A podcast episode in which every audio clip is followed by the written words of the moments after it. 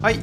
えー、ということですね、今日はですね、あのまあ、あの年配の人と、まあ、一緒に、ね、こう働くことがですね、結構その、まあ、自分にとってかなりビジネスのプラスになるっていうね、ちょっとお話をできればなと、えー、思うんですけど、最近、まあ、僕ですね、ちょっと縁あって、まあ、ちょっと自分の年齢のま倍ぐらいの年齢、まあ、70代の人とですね、こう一緒にこう、まあ、仕事というか、こうプロジェクトをやるあの機会があって、で、まあ、いろいろね、思うことがあって、いろいろ自分でね、こうまあ、どういうこう年配の人が働くことがいいことなんだってこう、ね、いろいろ調べてみたりしたんですけど、まあ、実際こうやっぱこう、まあ、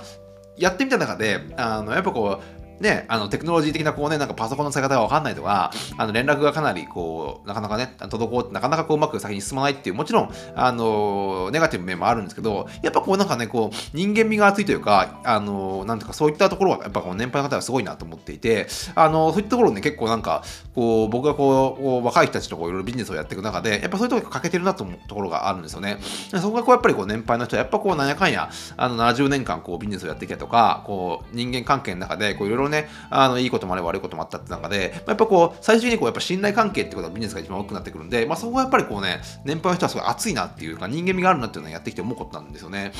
で、実はやっぱまあ、最近ですと結構なんか、もうその年配の人はこう、あまりこう、ビジネスにはこう、なんか使えないというか、なんかこうね、ジャーマン扱いみたいなされてることがやっぱり多くって、で、まあ、あるこう、なんか、デロイトの調査なんか見てても、やっぱ3分の2ぐらいなんですね、まあ、企業が実際こう、やっぱり年齢がね、結構やっぱこう、新しくビジネスをやっていく上で、まあ、重要なね、こう、まあ、指標になるってことを話していたりするんで、あのー、やっぱね、そういった面でやっぱり若い人の方が、まあ、重要視されることはも間違いないとは思うんですけども、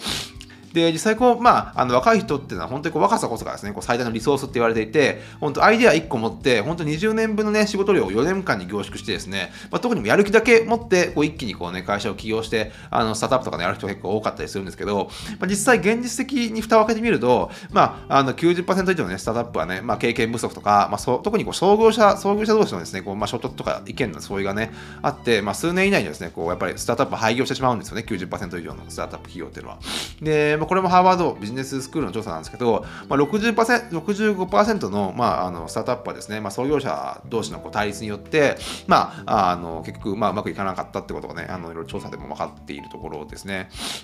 まあ、実際、まあ、あのアメリカのですね、まあ、ある調査も見てみると、あの50代の起業家の方が、まあ、30代の起業家よりもですね、あの実はこう2倍ほどですね、あのビジネスで成功する確率が大きいっていうね、あの調査があるんですよね。やっぱこう実際こう、まあ、あの勢いはまあそこまではないかもしれないないけど、まあ、やっぱりこういろんなね、経験を積んできた中で、いやあのまあ、分かること分かんないこと、まあ、人間関係とか人脈とか、まあ、いろんなものがやっぱ揃った上での、まあ、やっぱ50代の方が、あのやっぱやっぱりなんか自分の周りとか見てても、そんなにめっちゃ失敗してるイメージじゃないですよね。あの、20代とか、まあ、30代とか、まあ、あの、こう、勢いよくスタートしたんだけれども、いつの間にかね、あの、こう、やめてしまってるって結構多いんですけど、なんか50代の人とかがね、こう、やっぱりこう、スタスタートさせてみて、まあ、いきなりなんか急になくなってことはもうないですよね。あの、よく自分の中で考えてみるとですけど。で、実際こう、まあ、若者っていうのは、まあ、経験もね、人脈もスケールするスピードとかも、こう全てテクノロジー頼りで全てカバーしてるんですよね。まあ、その辺20代って、まあ、そこがやっぱり強みだったりするんで、一気にこう、テクノロジーでレベル値をかけて、まあ、一気にこう、スケールさせるっていうことはやっぱ得意だったりするんですけど、逆にこう、まあ、40代、50代、もしくはこう60代、70代の人なんていうのは、もう当然、まあ、あの、アナログのコミュニケーションが得意なんですよね。まあ、自分のこう、今までこうやってきたところの中で。で、実際こう、まあ、スピードはすごいやっぱ遅いんだけれども、まあ、一人一人とね、こう、ちゃんとしたこう信頼関係を築いた上で、あの、まあ、ビジネスを進めていくっていうのが一番得意だったりするんですよね。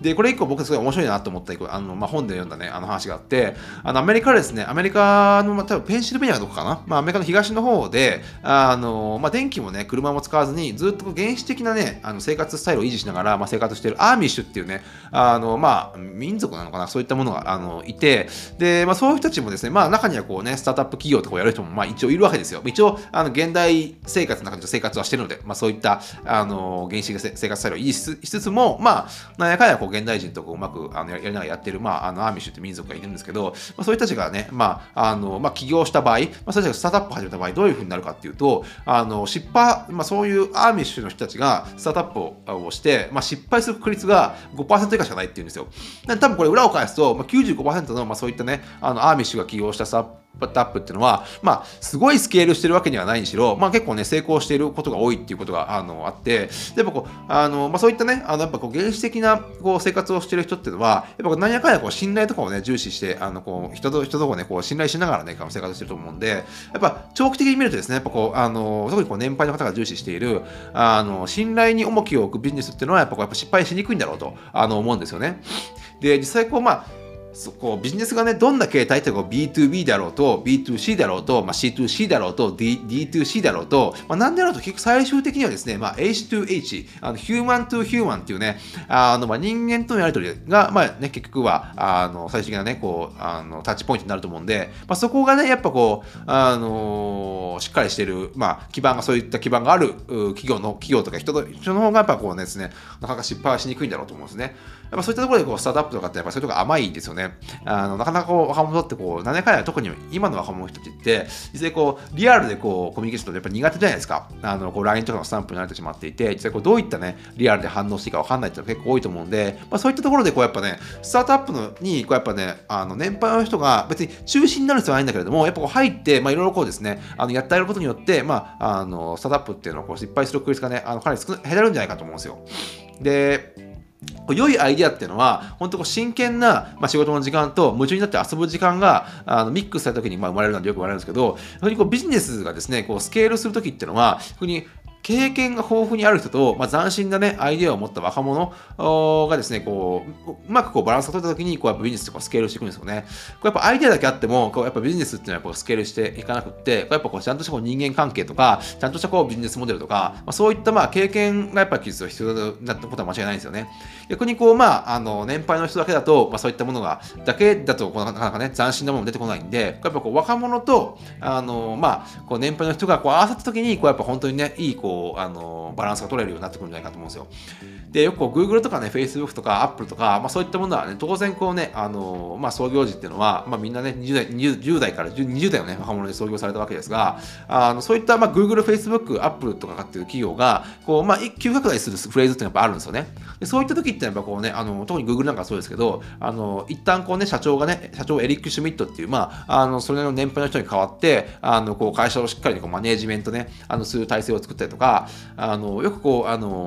もう最近結構前に亡くなってしまったんですが、あのウィリアム・キャンベルっていう方がいて、結構そのシリコンバレーのあのアマゾンとか、あの Facebook とか Apple とかのこうコーチ役をしてた、ね、人がいて、まあ、そういった人もかなり年配の人で、やっぱこうスティーブ・ジョブズとかマーク・ザッカーバーグとかも、まあ、そういった人にですね、こうあのまあ、アドバイスをもらいながら、こう一気にですね、まあ、会社をスケールさせていったっていう経緯があるんで、やっぱこう、若者だけでは無理なんですよね。やっぱこう、あの、いくらこう、まあ、スピードがあって、まあ、斬新なアイデアがあって、まあ、テクノロジーですね、こう、全部、まあ、あの、カバーしたとしても、やっぱ最終的にはですね、こう、やっぱ人間的に、人間的な関係、まあ、ヒューマントゥヒューマンっていうところの関係がないと、あの、まあ、大きな、こう、人とのつながりもないし、あの、やっぱこうね、ビジネスモデル的にも甘いところがあったりして、やっぱどうしてもですね、途中で息切れしてしまうことが多いんじゃないかなと、えー、思うんですよね。